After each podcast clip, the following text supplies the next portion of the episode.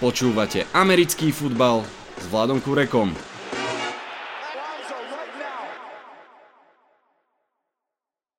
Volám sa Vlado Kurek a hlásim sa vám zo štúdia 8.0. Hlásim sa vám s predposledným podcastom tejto sezóny. Bude ešte o drafte, bude aj o rozpise tej sezóny nasledujúcej. Ste zvedaví? To som rád. Vitajte a počúvajte. Dnes nás čaká druhá nálož pohľadov vás, fanušikov jednotlivých klubov na draft. Čakajú nás eh, Bills, Patriots a Jets z AFC East a k tomu Broncos, Browns a Ravens, čiže všetko kluby, ktoré mali veľmi zaujímavú off-season a pomerne veľké ambície zlepšiť sa, áno, aj Jets tam podľa mňa patria. Kým sa k tomu dostaneme, dám si ešte aspoň pár vied k rozpisu zápasov. Celkom podrobne som sa tomu venoval v ostatnom článku na Sme.sk, ak ste nečítali, určite odporúčam. No, poďme si to povedať, alebo prebehnúť aspoň z takých základných pohľadov. Samozrejme, ten rozpis ako celok je monštrozná kombinatorika, ktorú NFL alebo ľudia, ktorí sú na to dedikovaní, robia niekoľko mesiacov a berú do úvahy strašne veľa faktorov od toho, kde a kedy hrá, ja neviem, Elton John, cez také tie klasické futbalové veci, doma, vonku zápasy, krátky týždeň, dlhý, lietanie proti času a tak ďalej a tak ďalej. No a potom vám ešte do toho môžu prísť také premenné, ako je napríklad retirement Toma Bradyho a potom návrat z dôchodku, čo samozrejme extrémnym spôsobom mení príťažlivosť zápasov Tampa Bay Buccaneers. Nakoniec to teda nejakým spôsobom vzniklo, pred týždňom to bolo odprezentované veľkolepé v nočnej show, a robia to celkom zaujímavo si myslím, stojí za to si to pozrieť aj spätne a vidieť tie rôzne inputy a reakcie aj jednotlivých klubov na ten, na ten schedule. Samozrejme, každý klub najskôr pozerá, s kým hrajú prvý zápas, potom pozerá, kedy majú bye week, to je extrémne dôležitá vec, či nie je príliš skoro, príliš neskoro. No a potom pochopiteľne, kde sú divízne zápasy a kde sú štvrtkové zápasy a tak ďalej. Je celkom zaujímavé pozrieť sa, čo si myslí NFL o sile klubov, pretože fanúšikovia majú nejaký názor, uznávaní komentátori a analytici majú nejaký názor, bookmakery v stávkových kanceláriách majú nejaký názor, ktorý vidíme v kurzoch, ale aj samotná NFL má nejaký názor na to, či Bengals budú aj tento rok silní, či hm, dávať šancu Denveru, keď prišiel Russell Wilson a tak ďalej, tak ďalej. A prejavuje sa to pochopiteľne no, takým spôsobom, že zrazu vidíte, ktoré zápasy, respektíve ktoré mužstva majú koľko prime timeov. Um, tento rok to je celkom zaujímavo rozdelené. Keď začnem od spodu, tak uh, jediné mužstvo Detroit Lions je uh, mužstvom bez prime timeu. Oni majú ten svoj klasický štvrtkový, respektíve svoj klasický Thursday, um, Thanksgiving Day zápas. Um, ale ani ten vlastne nehrajú ten tretí v poradí, takže nemajú žiaden prime time. Uh, mužstva ako Jets, Giants, Jaguars majú jeden prime time. Za Giants som celkom rád, lebo jednak uh, prime time sa u nás v Európe vždy ťažko pozerajú a druhák Daniel Jones a Giants, myslím, že 0-10 v prime timeoch, tak, uh, tak uh, som rád, ako vravím. Ale je zaujímavé sledovať napríklad, že Cleveland Browns, Miami Dolphins a Seattle Seahawks, dokonca aj Minnesota Vikings, majú iba dva primetime zápasy. To znamená, že tá liga nevidí ich zápasy ako nejaké extra zaujímavé. Možno by som odkryl tú pokrievku významu primetimeov. Samozrejme, mm, NFL pokrýva niekoľko televízií, v zásade 4, dá sa povedať, Každá sa snaží získať tie najlepšie zápasy pre seba v tých svojich najlepších časoch, to znamená, že štvrtkové zápasy, potom uh, tie nedelné, uh, predvečerné, ak to tak mám nazvať, a Sunday Night Football a Monday Night Football, to sú vlastne tie hlavné vysielacie časy, ktoré patria jednotlivým televíziám a oni sa tam snažia dostať si svoje mústva. Každý chce mať Toma Bradyho, každý chce mať Arona Rodgersa, málo kto chce mať, ja neviem, myslím si, Minnesota Vikings a to ako keby trošku odzrkadluje to, čo tá liga a možno aj um, televízie očakávajú, že kto bude dobrý, kto nie. Je zaujímavé teda, že Seattle je naozaj uh, v tom najnižšom kastlíku dv- dva zápasy a je zaujímavé, že sú tam aj Cleveland Browns, dokonca prvý z tých dvoch zápasov aj pomerne na začiatku, keď sa očakáva, že Deshaun Watson ešte asi nebude hrať, aj keď to je stále veľmi otázne, ako to dopadne. Uh, ale zdá sa, že naozaj Browns sú zámerne stiahnutí z pozornosti národnej celonárodnej futbalovej. Tri zápasy naopak má Chicago, to je celkom zaujímavé, podobne ako Baltimore Ravens a New Orleans Saints.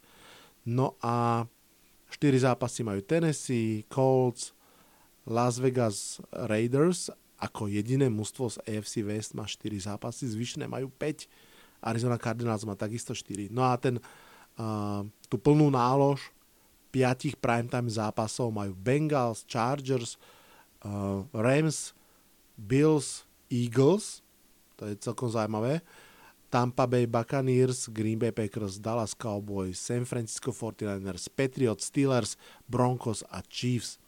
Takže tam niekde vidieť, že liga uh, vidí zaujímavé zápasy. Nie sa čo čudovať, že je tam takmer teda 3 zo 4 mústiev AFC West napríklad. Dobre, poďme sa posunúť ďalej. E, čo ešte určite stojí za vypichnutie je, že kedy uvidíme, ktoré zaujímavé zápasy.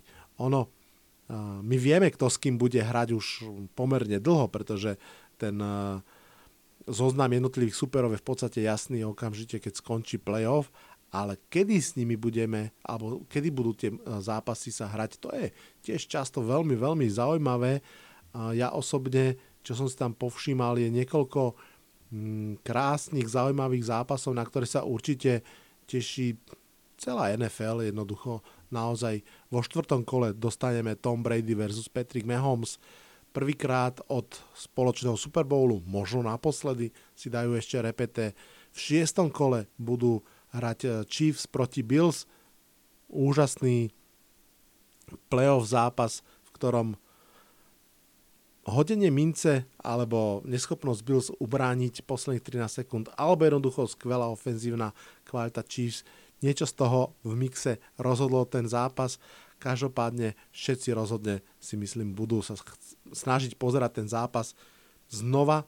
Pre nás Európanov je super, že to nie je primetime zápas, že nebude o druhej v noci, ale bude v úvodzovkách len o pol 11. No a pochopiteľne bude aj niekoľko zaujímavých revenge zápasov. Ja rozhodne, aspoň tak rýchlo uh, spomeniem, Mikea McCarthyho, ktorý z Dallasom Cowboys príde na Lambeau Field do Green Bay Packers a samozrejme nemôžem nespomenúť Carsona Venca, ktorý si zahrá dvakrát proti svojim bývalým Eagles a jedenkrát proti svojim bývalým Colts. Toľko k rozpisu, aspoň takto stručne, no a poďme sa posunúť už eh, k draftu. Počúvate štvrtú sezónu podcastu Americký futbal s Vladom Kurekom.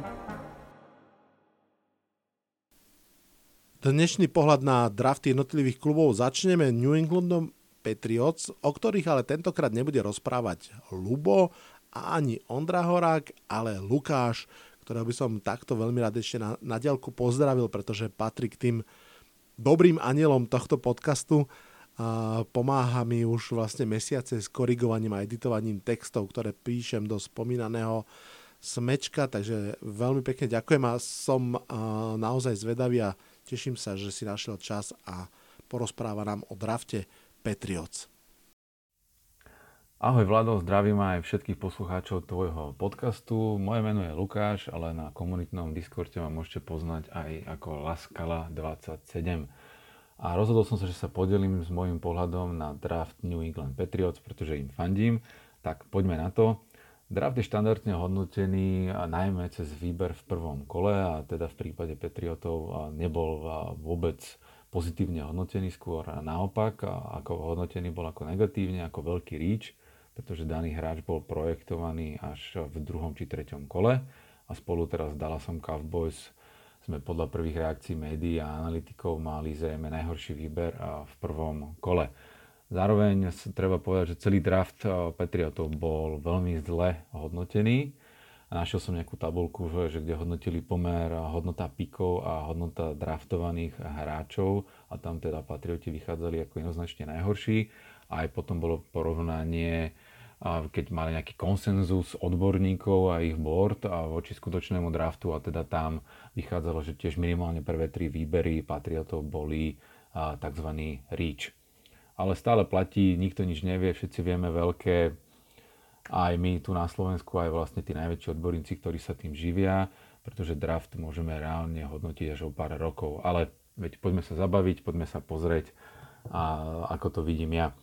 A v prípade Patriotov musím teda začať ale úplne pôvodným výberom. A v našom komunitnom drafte som mal tiež zhodou okolností na starosti výber Patriotov a vybral som hráča, ktorý bol na 21. mieste naozaj aj draftovaný a teda bol to cornerback Trent McDuffie, ale ako všetci vieme, nešiel Patriotom, ale išiel do Chiefs. A trade dolu sa od Beličika očakával, je to už v podstate taký trademark a pet, že keď sa im nepáči nejaký hráč okolo toho 20. pozície, tak tradujú dole a často až z prvého kola von. A z 29. miesta teda prišiel už spomínaný a výber, a niekto to nazval ako Strange Pick, a, teda hráč Cole Strange. A výber mnohých prekvapil, ale to už je tiež v podstate trademark Beličika, že teraz svojím výberom prekvapí všetkých, ale všetci hovoria, a vedie to Bill niečo vie navyše. Na druhú stranu však treba povedať, že po odchode dvoch starting guardov, Karasa a Masona, sme nového garda potrebovali. O Strangeovi, respektíve o jeho výbere sa Napríklad ale pozitívne vyjadril aj Kyle Shanahan, tréner 49ers, podľa ktorého mal u viacerých tímov známku prvého kola. A podobne sa vlastne vyjadril aj Sean McVay, možno ste to video videli. Jeho vyjadrenie síce najprv vyzeralo ako posmešné, ale neskôr vysvetlil, že to vlastne bola taká narážka voči jeho vlastným kolegom u Rams. Niečo v zmysle, vidíte, hovoril som vám, že bude dávno preč kým my budeme vyberať prvýkrát na 104. mieste, úplne zbytočne sa na neho pozeráme, úplne zbytočne ho študujeme. Petside druhým výberom rozhodli pomôcť Mekovi Jonesovi, keď v druhom kole zobrali najrychlejšieho hráča posledného combine, ale teda Thompson a jeho 4,28, ak si dobre pamätám, čo zabehol 40 na combine, a mohol by, mohla by z neho byť naozaj dobrá deep hrozba a že teda mal by rozťahovať to ihrisko pre ďalších hráčov a teda snáď ho niekedy nejakým deep polom a Jones, Jones trafí. A Jones je vlastne veľmi skloňované e, meno v poslednej dobe u, e, u Patriotov, pretože a v, neskôr prišla dvojca cornerbackov, obidvaja Jonesovci Obidvaja sa teda podľa analýz skôr hodia do slotu ako na kraj obrany, čo môže byť trošku problém, lebo na krajoch u Patriotov nie je moc veľká kvalita. A pridaná hodnota Markusa Jonesa, teda prvého z tých e, dvoch vybraných cornerbackov, avšak bude najmä v special tímoch, kde by mal byť veľkou posilou ako returner. Napríklad v Lani sa mu podarili na količ vrátiť 4 a 4 returny do touchdownu. Myslím, že to boli 2 z kickoffu a 2 z punt returnu, čo je myslím si, že naozaj veľmi dobrý výkon. A potom sme tu mali ďalšiu dvojicu. A ďalšia dvojica bola running backov, a v ktorých vybrali Patrioti. A najmä Pierre Strong by mal byť zrejme časom veľkou posilou, a pretože jeden z tých známejších running backov a Patriotov, James White, sa vracia po vážnom zranení ťažko odhadnúť v akej forme bude a práve Strong by ho mal nahradiť ako chytajúci running back, nazvime to tak. Otázka teda je, že či už túto sezónu nahradí Vajta, že ak by sa mu teda nepodarilo dostať sa do formy, alebo teda ten jeho zdravotný stav by ho výrazne limitoval, alebo by to bolo až v blízkej budúcnosti v ďalších sezónach. Potrebovali sme aj backup quarterbacka, tým zrejme usúdil, že Jared Stidham na to nemá. Brian Hoyer je už podľa mňa skôr taký quarterback mentor pre Mika Jonesa a vybraný quarterback Bailey Zape trhal na količ rekordy. Takže môže z neho byť veľmi dôležitý, veľmi dôležitý hráč, pretože veľmi dobrý backup je v NFL takisto veľmi dôležitou súčasťou. Horšie však je, že ide už štvrtého draftovaného quarterbacka v posledných piatich draftoch zo strany Patriotov, čo si myslím, že je naozaj dosť veľa a môžeme to hodnotiť aj tie predchádzajúce výbery ako vlastne zbytočne, zbytočne minuté, minuté drafty. A z ďalších hráčov, ktorých tam ešte teda zostali, spomeniem už len Sema Romerca, defenzívneho tekla zo 6. kola. A začne zrejme ako hráč special týmu. A na količ sa mu totiž doka- podarilo zblokovať 5 kopov, čo teda nie je takisto vôbec málo, pretože je to pomerne raritná, raritná aktivita. A všetci vieme, ako sú teraz special týmy dôležité, keď si zoberieme, že v playoff boli mnohé zápasy rozhodnuté vlastne jedným kopom, tak akože z tohto pozície je to určite, určite to môže byť zaujímavá posila do týmu. Ak by som to mal teda zhodnotiť celkovo, a Patrioti draftovali pozície, ktoré potrebovali posilniť, či už to boli teda cornerbacki, wide receiver alebo guard, čo je teda dobrou správou. Zároveň nedraftovali pozíciu, ktorú väčšina ľudí teda čakala, že budú draftovať, a teda konkrétne linebackera. Súčasne linebackery to teda môžu brať za znak dôvery od týmu, čo tiež môže byť v podstate dobrá správa, že takáto nejaká infúzia a seba dôvery voči ostatným hráčom. Aj tak si však myslím, že bolo chybou neinvestovať vyšší pik do cornerbacka, pretože Stefan Dix v Bills, Tariq Hill v Miami, Jets zobrali z 10. miesta v drafte Gereta Wilsona a ak na toto má byť odpovedou Jason Mills a 32-ročný Malcolm Butler, ktorý rok nehral, a teda táto dvojica by mala byť, aspoň zatiaľ to tak vyzerá, že starting cornerbacki Patriotov na, na krajoch.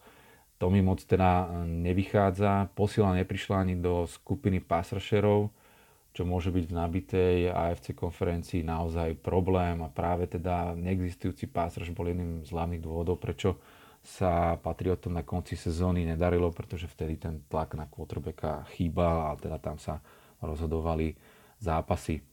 Snáď prídu do obrany ešte nejaké posily z voľných agentov, hodili by sa, aj keď teda treba povedať, že už veľa nejakých top, top hráčov tam nie je. Ale ako som povedal, draft môžeme hodnotiť až o pár rokov a dúfam, že teda v prípade Patriotov to bude hodnotenie veľmi pozitívne. Dobehneme teraz ešte ďalšie drafty AFC East. Poďme si vypočuť Bohumilovú nadšenú ódu na draft New York Jets a potom pohľad Vaška z Beskid na Buffalo Bills. Ahoj Vlado. Ako si správne napísal v pozvánke na tento podcast po drafte NFL 2022, chvíľu mi trvalo, kým som schopný e, nájsť reč po tom, čo môj obľúbený tým New York Jets e, vytiahol najmä v, povedzme, v prvých dvoch ťahacích dňoch, vo štvrtok a piatok e, v minulom týždni um, svojich 5 hráčov z prvých troch kôl. Um, je až nezvyčajné, ako nie som sám, kto potom relatívne um, ťažko spracúva dobré správy o obľúbenom klube, lebo naozaj New York Jets v posledných možno už takmer 10 rokoch patria medzi možno 5 najslabších klubov v NFL No ale zdá sa, že by sa veci mohli meniť k lepšiemu po tom, čo Joe Douglas ako generálny manažer eh, prevzal mústvo po drafte 2019 a mm, dá sa povedať, že um, týmto draftom, ktorý absolvoval v roku 2022 um, urobil všetko, čo mohol preto, aby dostal ten klub čo najskôr do pozície v ktorej by mohol byť konkurencieschopný. Um, možno si to môžeme trochu rozdeliť eh, na také, na také drobnejšie. Um, a určite sa dostaneme k tomu draftu 2022. No, no Joe Douglas vlastne e, získal sama Darnolda, quarterbacka, ktorého sa rozhodol pustiť a namiesto neho draftoval v Lani z druhého miesta Zaka Wilsona, čo je veľmi dôležité, až sa k tomu vrátime. A vlastne začal Eh, prebudovať ten tým spôsobom, ako keby jemu vlastným. Prišiel z Philadelphia, je to bývalý hráč ofenzívnej línie, takže investoval najprv do do ofenzívnej, tejto ofenzívnej zložky, ktorá je kľúčová preto, aby quarterback mal dosť času e, rozohrávať a aby hráči, ktorí chytia v backfielde loptu, aby mali kadiaľ prejsť e, do poľa supera. Takže na to sústredil v tom prvom roku, vymenil okrem Darnolda aj Jamala Adamsa, ako keby nespokojného safetyho do Sietlu a vlastne z týchto tradeov získal toľko zaujímavých pozícií v drafte, že podľa mňa už ako keby čoraz menej tímov mu bude zdvíhať telefón, keď im zavolá, alebo niečo znova. Podobné sa mu podarilo aj, aj v tomto drafte, teda uh, ak, sa, ak sa Jermaine Johnson uh, ukáže ako uh, stálica obrany do budúcnosti. No ale v každom prípade po tom prvom roku ešte samozrejme nebolo úplne všetko na svojom mieste. Bol left tackle, bol uh, bol nádejný eh, wide receiver z druhého kola Elijah Moore a samozrejme eh, Zach Wilson, ktorý mal aj nejaké zranenie v, tom, v tej prvej sezóne a mal také veľmi mm, zažitočnícke zažitočnícky rok, že pár zápasov mu vyšlo, pár zápasov mu naozaj nevyšlo, pár zápasov stál. Takže ešte to nie je ako keby úplne jasné, že, že on bude tá hviezda na 10 rokov v klube, ale Joe Douglas robí všetko čo môže zo svojej pozície, aby mu dal čo najlepšiu, pozíci- najlepšiu možnosť uspieť. Takže tohto roku sa po porade samozrejme s trénerom Robertom Salehom a určite aj s majiteľmi e, rozhodli pre to, že vlastne doplniť to družstvo na tých pozíciách, ktoré sú kľúčové v dnešnom futbale a e, Salehovi v jeho obrane, ktorá má byť jedného dňa takým znova takým takouto výkladnou skriňou alebo tou silnou stránkou Jets, tak e, najciteľnejšia asi chyba cornerback. To je, to je asi, asi, asi jasné. Ten, ten minuloročný nováčikovia veľa vody nenamutili, tuším, boli 31. alebo 32. v, v celej lige. No na štvrtom e, mieste v tomto drafte e, vyťahol Joe Douglas a Amada Gardnera, Sos Gardner ho prezývajú. A to je hráč, ktorý e, nedostal počas univerzity alebo počas toho posledného ročníka, ja už si nepamätám, ani jeden touchdown. Uh, vyslovene pôsobil v tej univerzite podobne ako kedysi Darrell Reeves, najväčšia hviezda Jets posledných možno 15 rokov uh, v NFL. Uh, taký Reeves Island, že keby oko, tam, kde je on, sa proste nehádže lopta. Tak uh, ak sa mu to podarí pretransformovať do NFL, veľmi to pomôže obrane Jets. A má to byť taký ako keby základný pilier tej defenzívy, ako keby schopnosť eliminovať receiverov, eh, receiverov superačov v AFC konferencii nie je vôbec jednoduché, lebo iba v divízii majú Jets eh, eh, Buffalo, eh, ktoré má vynikajúceho eh, receivera, majú Tyreek Hill teraz prešiel do, do Miami, ktoré má zase, zase divízny rival, ktorý musí hrať dvakrát do roka. Eh, Davonte Adams prešiel do Raiders, čo je vlastne znova kom, super v AFC konferencii, plus o, o receiveroch Pittsburghu Kansas City a ďalších tým ani netreba hovoriť, takže um, uh, ako by som to povedal, kľúčová pozícia a, a, a Ahmad Garner bol podľa viacerých um, tých odborníkov na draft najlepším kornerom uh, v, tejto, v tomto drafte. Podobne sa podarilo potiahnuť uh, o jedno miesto ako keby druhého wide receivera v poradí, ale zároveň wide receiver, ktorý bol na, veľa tých draft boardoch ako prvý, Gareta Wilsona z z Ohio State University. E, keďže sa nepodarilo vytredovať e, Diba Samuelsa, o čom sa vlastne hovorilo, že by sa mohlo podariť e, zo San Francisca, tak Joe Douglas radšej potiahol toho práve receivera, ktorého znova označovali ako, ako najlepšieho z tých, ktorí boli teraz v dispozícii. Takže dva piky v prvej desiatke, dva je najlepší hráči na svojich pozíciách, ktoré sú v dnešnej dobe úplne kľúčové. Zdá sa, že už wide receivery na ruky kontrakte sú podobne výhodní ako quarterbackovia, keďže teraz dostávajú 20 miliónov za rok už aj wide receivery. Takže eh, Garrett Wilson, ak sa podarí eh, s Corey Davisom a Eliom Moorom eh, urobiť takú tú silnú skupinu wide receiverov, tak by to naozaj mohlo niečo znamenať aj, aj v tej divízii, ktorej, v ktorej je Buffalo s dobrou obranou a Miami takisto a, a England Patriots. No a potom vlastne Joe Douglas urobil to, čo, to, čo, to, to čím je už pre, preslavený, pomaly tradoval. Už nemal v prvom kole žiaden pík, ale mal dva na začiatku druhého kola, tak jeden vymenil za,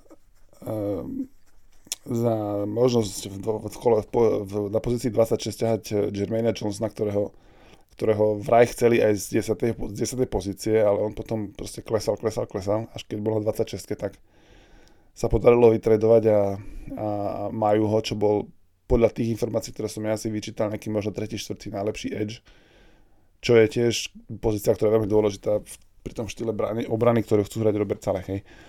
Tam je asi dôležité to, že tak ako sa po prvej vynechanej sezóne vrátil CJ Mosley a bol veľmi platným linebackerom, Niečo podobné by sa mohlo podariť Karlovi Lawsonovi, ktorému v Lani dali veľký kontrakt vo free agency, ale v, v kempe sa zranil a neodhral ani minútu, čiže ten sa teraz vráti a keď sa k nemu vráti aj Jermaine Johnson plus hráči, ktorí minulého roku ukázali potenciál, tak by práve aj tá defenzívna línia mohla potrapiť quarterbackov, ktorí budú stať proti Jets v tejto sezóne. No a ešte sa Jets podarilo potiahnuť aj najlepšieho running backa podľa všetkých asi, eh, Breeze Hall, tzv. touchdown machine z Iowa State University, e, padol do druhého kola a tam znova Jets preskočili, tuším, Houston alebo koho, kto ho chcel ťahať a podarilo sa im ho uchmatnúť, takže z prvých štyroch pikov, ktoré potiahli, boli traja vlastne najlepší hráči na svojej pozícii, čo je Uh, čo je sa to,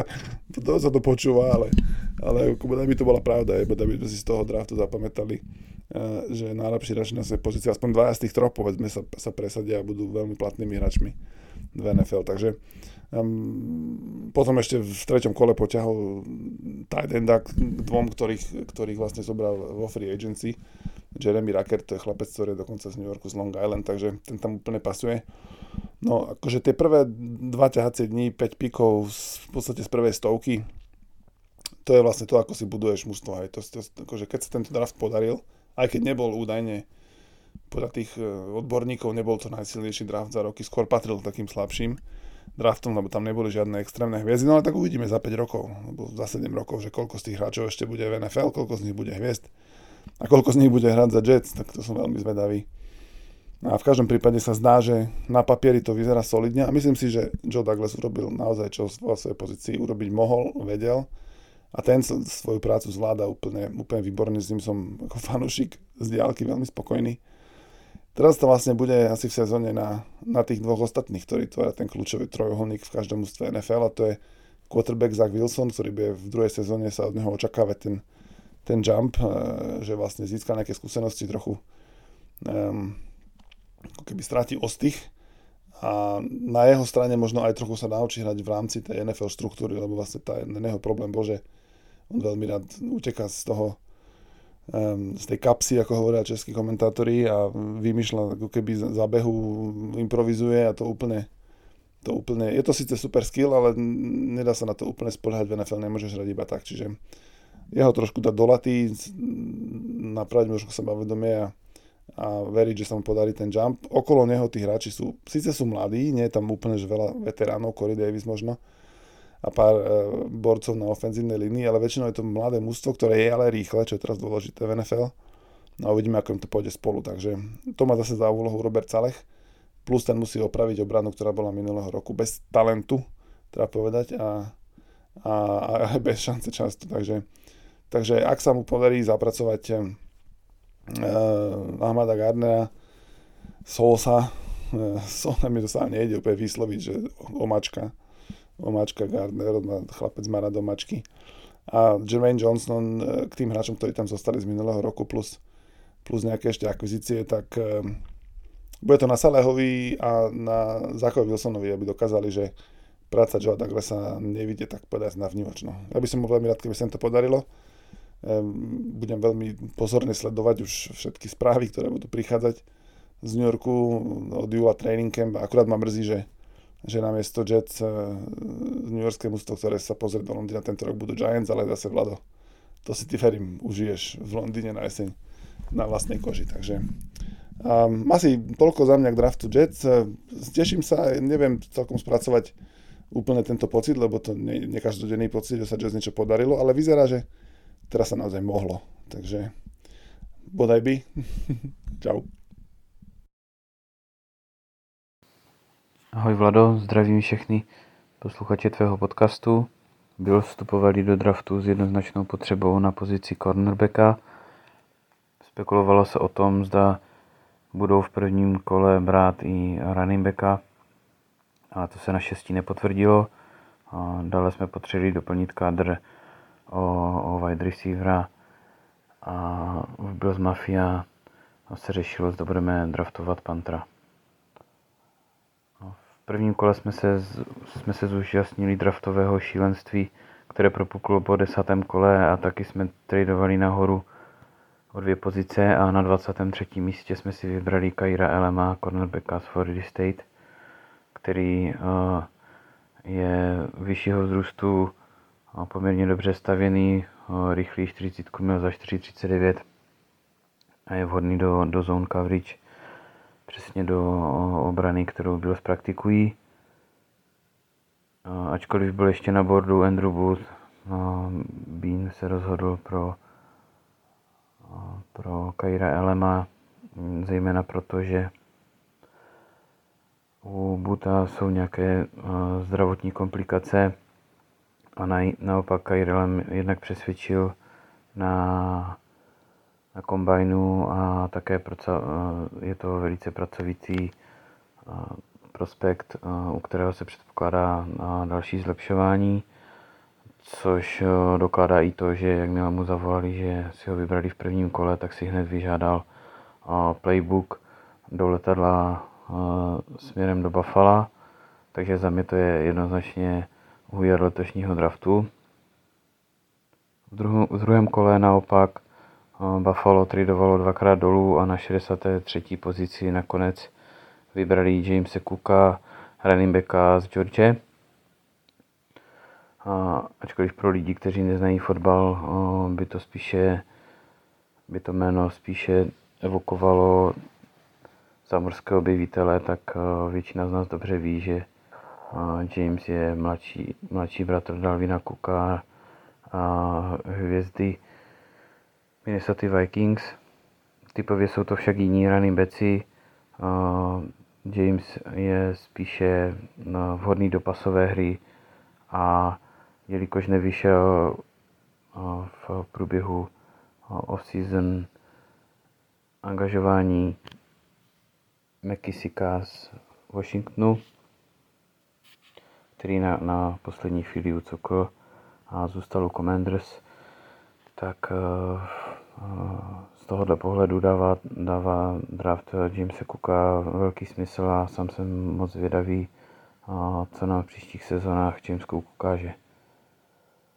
V třetím kole jsme poměrně překvapivě vybrali Terela Bernarda, linebackera z Bayloru, Překvapivě zejména proto, protože nebyl projektovaný vysoko a hlavně proto, že, mm, že je undersized a, a existují pochybnosti o tom, zda se, zda se v, NFL, v NFL prosadí. V tomhletom, v tomhletom směru jde jednoznačně o, o náhradu za AJ Kleina, kterého jsme katli v off-season a teda Bernard bude, bude bojovat s Tylerem Dotsonem o, o pozici třetího, třetího linebackera a, a, a backupa Meta Milana. Nabízí se taky, že budeme v, v příštích sezónách více využívat setupu se třema linebackerama.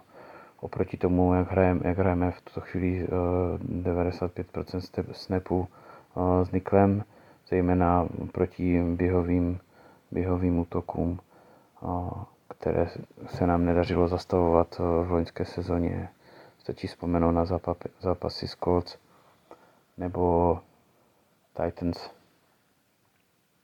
V pátém kole jsme pak vybrali Kalila Shakira, wide receivera z Boise State. Ten naopak byl projektován do třetího kola a spadl až, eh, až do pátého, takže z tohohle pohledu eh, je to určitě eh, dobrá hodnota. Nejenom, že je to, že je to vhodný wide receiver do slotu, ale taky má zkušenosti s punt returnama, což se bude hodit zejména po té, co v uplynulé sezóně ani Isaiah McKenzie, ani Marcus Stevenson se na této pozici neosvědčili a musel nakonec vracet Micah Hyde, což bylo pro všechny veliké překvapení.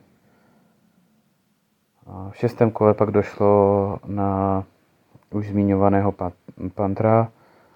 Vybrali jsme si Meta Araizu, třetího Pantra v, v draftu ze San Diego State. Ohledně tohohle Pantra byl, byl velký hype a přezdívali mu Pankat.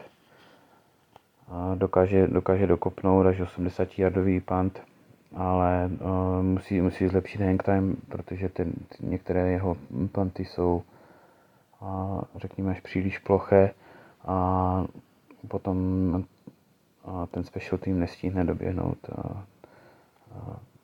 správně do pozice nebo včas do pozice, aby zabránili returnu. A a musí se ještě, jelikož nemá žádnou zkušenost s držením nebo s, holdem pro, pro kra, tak tohle to musí ještě zlepšit.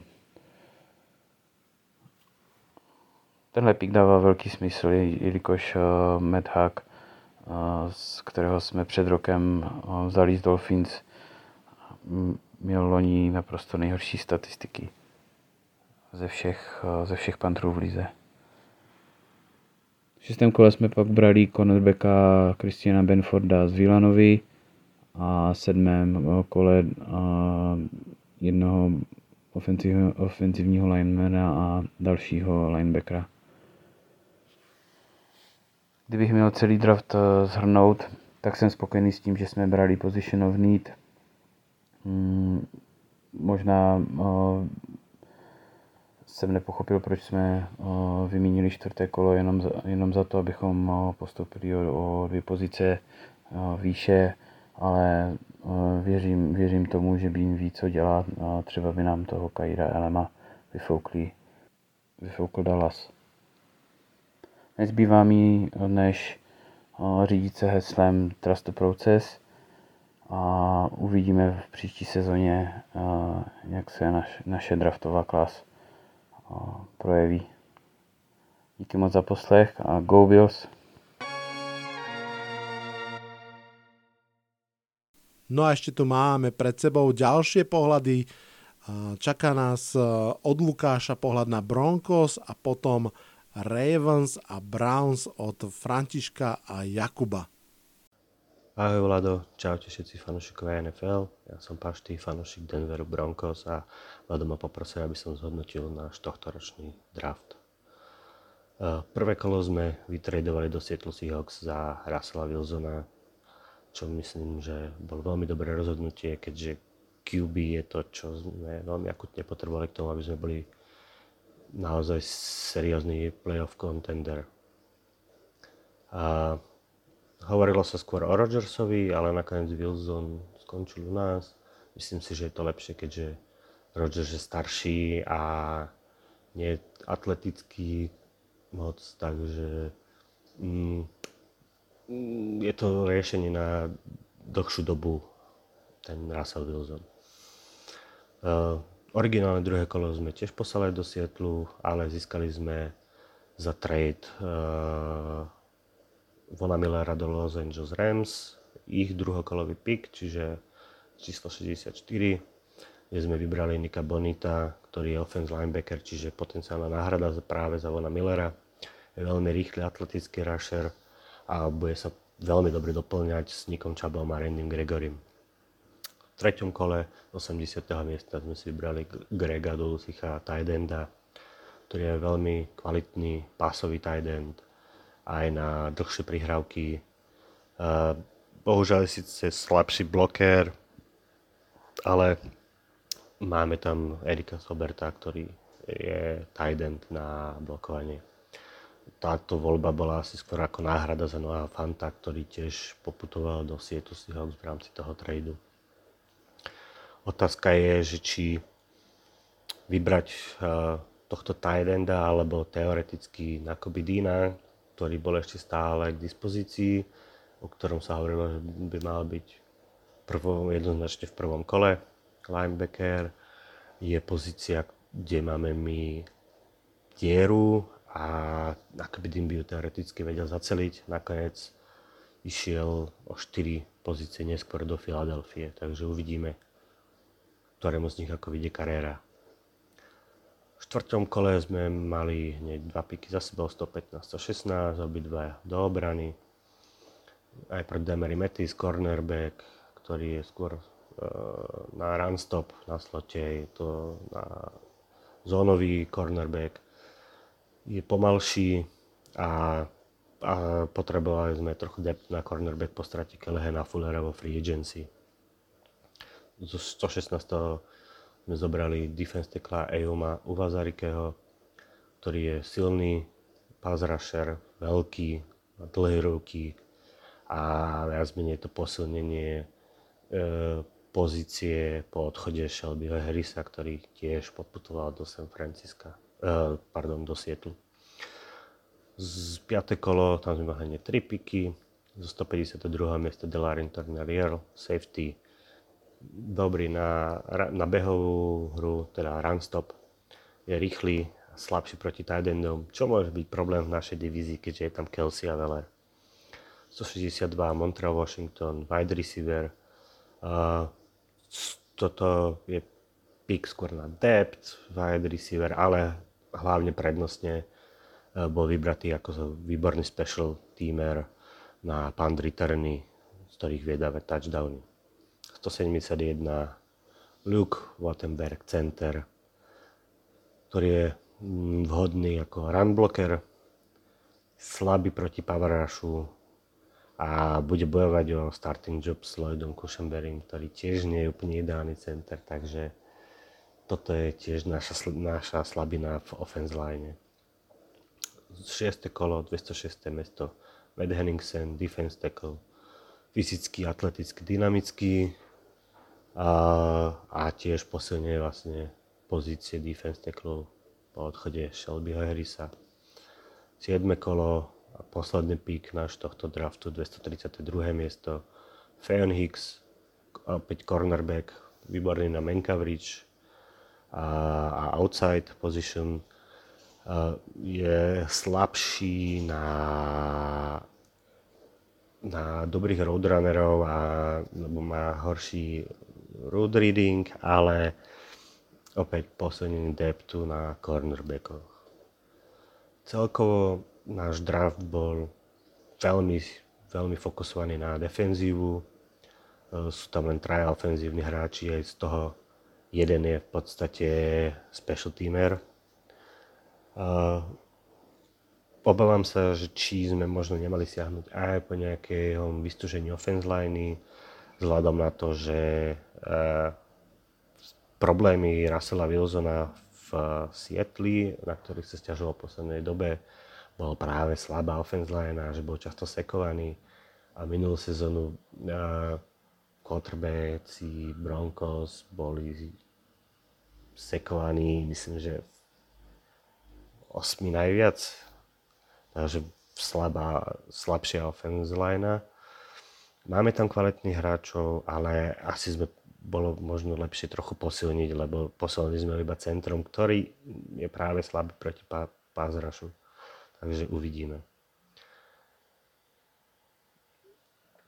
Za hlavným highlightom ale bolo to, že sme získali toho Russella Wilsona, aj keď sme obetovali prvé piky, prvé dve kolá tohto a myslím, že aj budúceho roku. Takže toľko k zhrnutiu Broncos draftu tohto roku a ďakujem. Čaute. Ahojte, som Fero Debnár a ako veľký fanúšik v Havranov som spoluzakladateľom facebookovej fanpage Baltimore Ravens SK lomeno CZ a aj oficiálne registrovaného fanklubu Baltimore Ravens SK lomeno CZ FLOG. Aké sú moje postrehy z tohto ročného draftu? No, pomerne rozpačité, pretože očakávania boli rozbité hneď v úvode. Našimi najväčšími dierami, ktoré sme potrebovali v tomto drafte zalepiť, boli cornerback a center. Všetky ostatné posty sme mali ako tak zaplnené solidnými hráčmi. Ravens sú však známi tým, že v drafte nevyplňajú diery, ale berú toho najlepšieho hráča, ktorý je k dispozícii. Nieraz sme takto získali vynikajúcu posilu, ktorá prepadla až k nám. Diery potom môžeme lepiť veteránmi, ktorí prídu o miesto vo svojom týme kvôli platovému stropu alebo pretlaku, ktorý na ich pozícii po drafte vznikol. Samozrejme, vždy je fajn, keď ten najlepší hráč hrá práve na poste, ktorý potrebujeme vyplniť. Moje nádeje na draft jedného z dvoch top cornerbackov na 14. mieste zhastli príliš rýchlo. Na 3. a 4. mieste ich zobrali Texans a Jets. Dúfal som tiež, že nebudeme brať wide receivera, pretože trojici Hollywood Brown, Rashad Bateman a Devin Davernay, ktorým ešte kryjú chrbát James Proche a Tylen Wallis, ako si verím. Aj toto pomerne rýchlo vyriešili týmy medzi 8. a 12. výberom, ktoré zobrali najlepších štyroch receiverov. Na číslo 13 sa v poslednom momente posunuli Texas, ktorí nám chceli uchmatnúť defenzívneho tekla Jordana Davisa. Musím povedať, že v tej chvíli som naozaj netušil, čo sa bude diať. S výberom safetyho Kyla Hamiltona som naozaj nepočítal, no jednoznačne potvrdzuje pravidlo výberu najlepšieho hráča. My totiž safety ho naozaj nepotrebujeme. V základnej zostave je dlhoročný pilier Chuck Clark a vedľa neho úlovok z free agency Marcus Williams. A za nimi máme tiež poriadny pretlak. Lenže nie jeden odborník ho mal na svojom borde v najlepšej peťke celého draftu.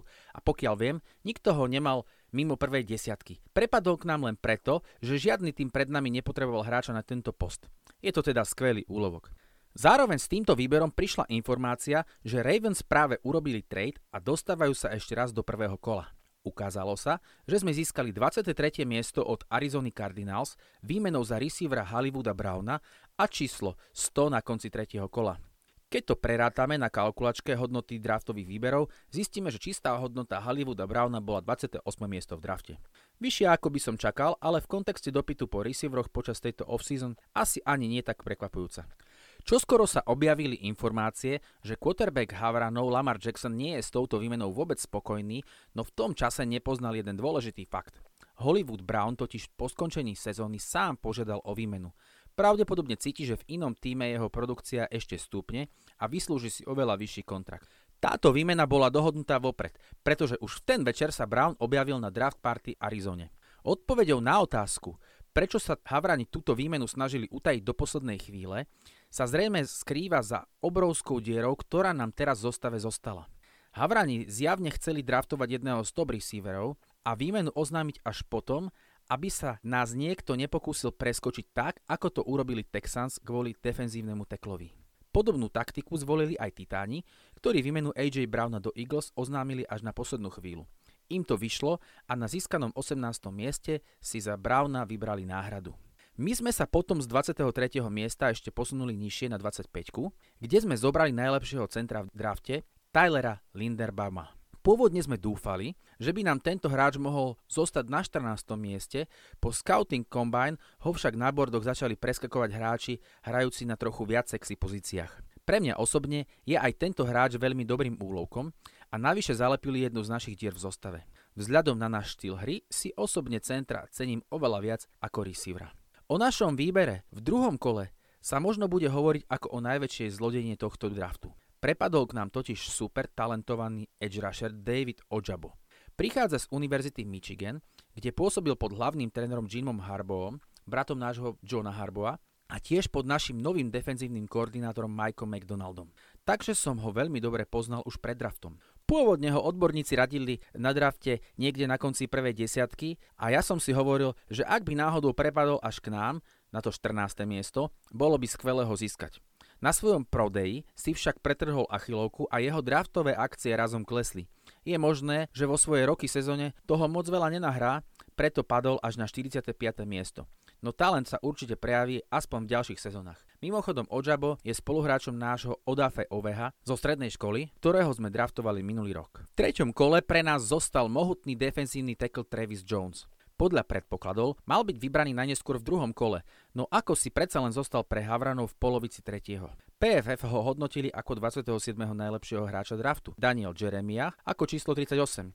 Je prototypom nose a do defenzívnej schémy Havranov by mal zapadnúť perfektne. Na začiatku štvrtého kola sa nám podaril ďalší výborný úlovok. Ofenzívny tackle s výškou 6 stôp a 9 palcov a hmotnosťou 390 libier Daniel Faa Lele sa narodil v Austrálii, kde hral rugby a americký futbal hrá súťažne len 4 roky. V NFL bude patriť k najťažším hráčom v histórii, možno vyzerá trochu nemotorne, no jeho mimoriadne dlhé ruky a obrovské dlane mu iste pomôžu tento handicap vynahradiť.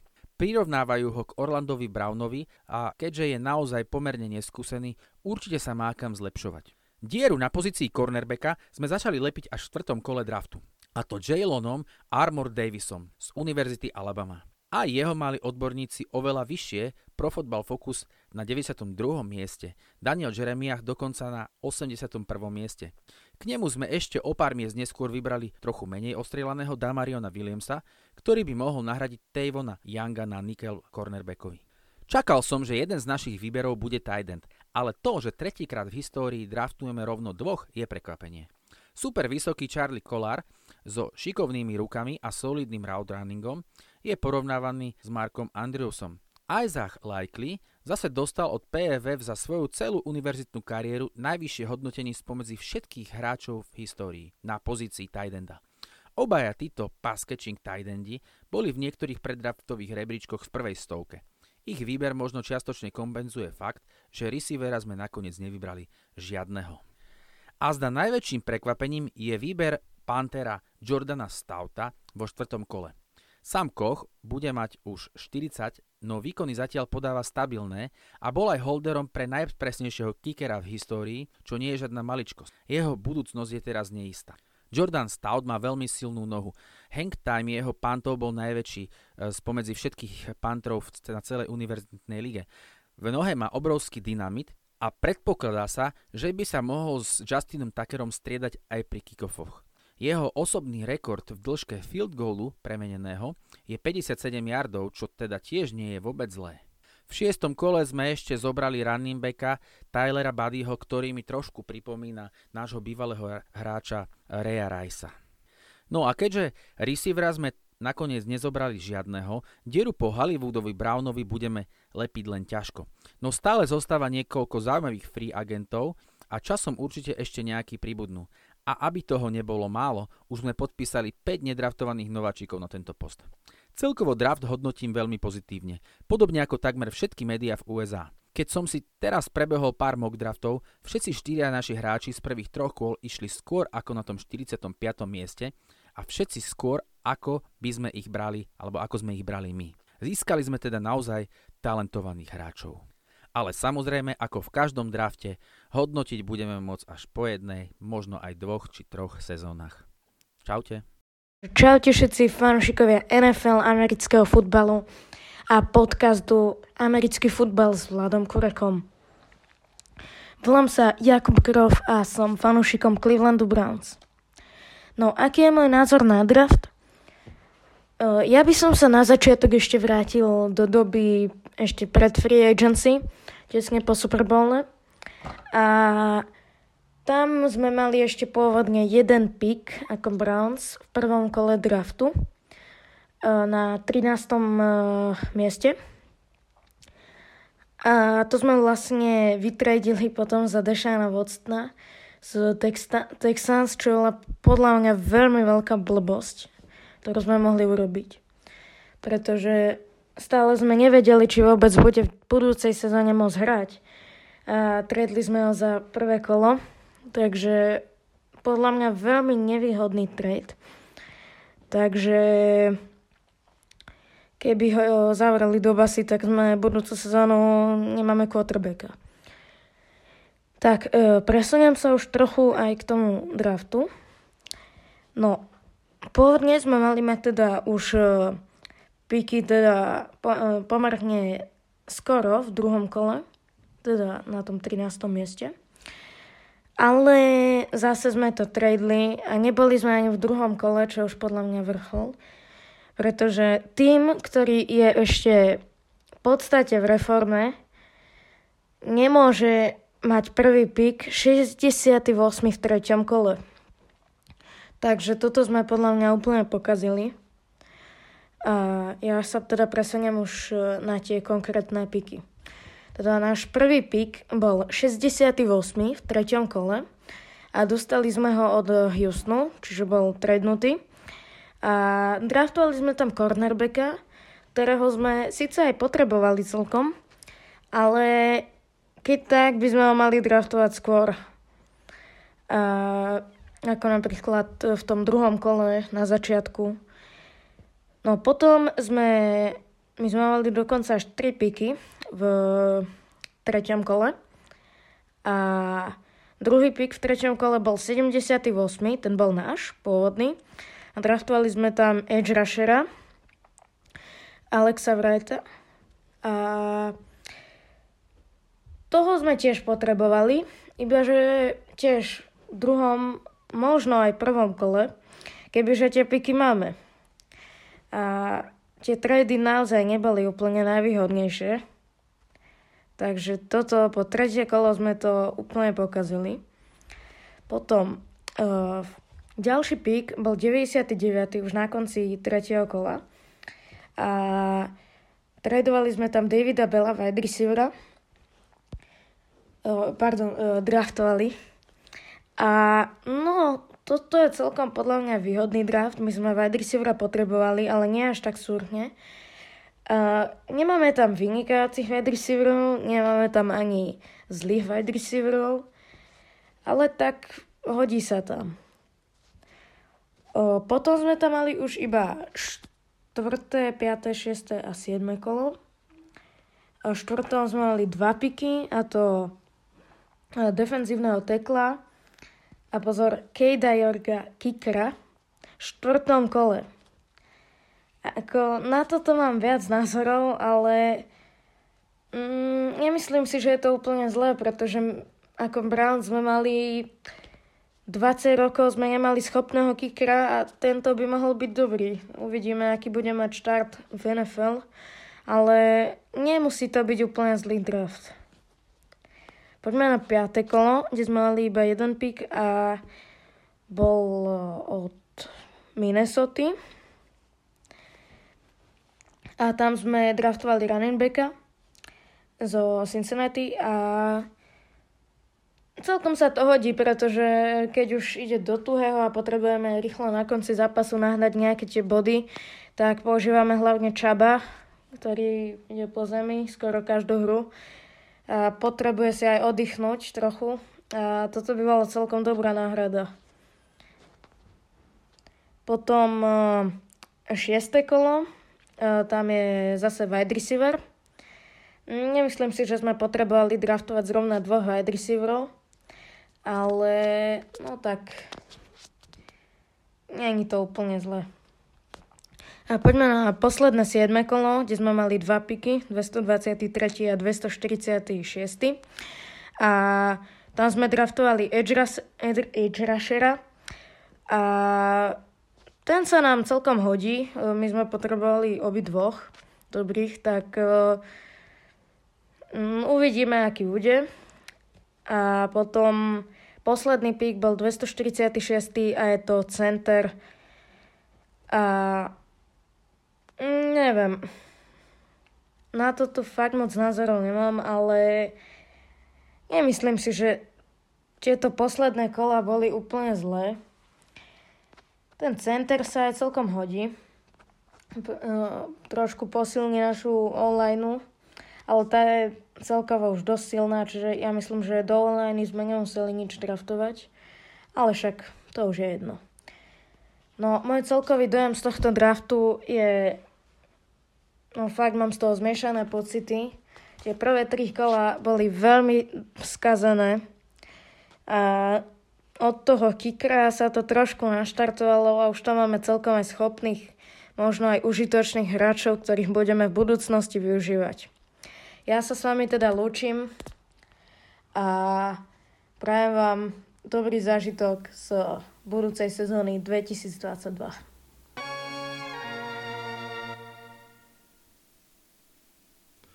Na dnes je to všetko. Budeme sa počuť ešte raz budúci týždeň. No a potom si dám letnú prestávku. Ten budúci a posledný podcast tejto sezóne bude opäť, si myslím, veľká zábava. Stretneme sa opäť vo štvorici s Basom, Lubošom a Ježourom. A ak môžem prezradiť, tak prezradím, že budeme písať zalúbené alebo nahnevané listy niektorým klubom. Verím, že to bude zábava. To bude o týždeň, teraz sa už odhlasujem z dnešného podcastu. Čaute, čaute.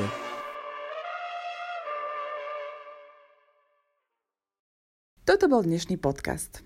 Ak sa vám páči, môžete ho podporiť na službe Patreon. Ďakujeme.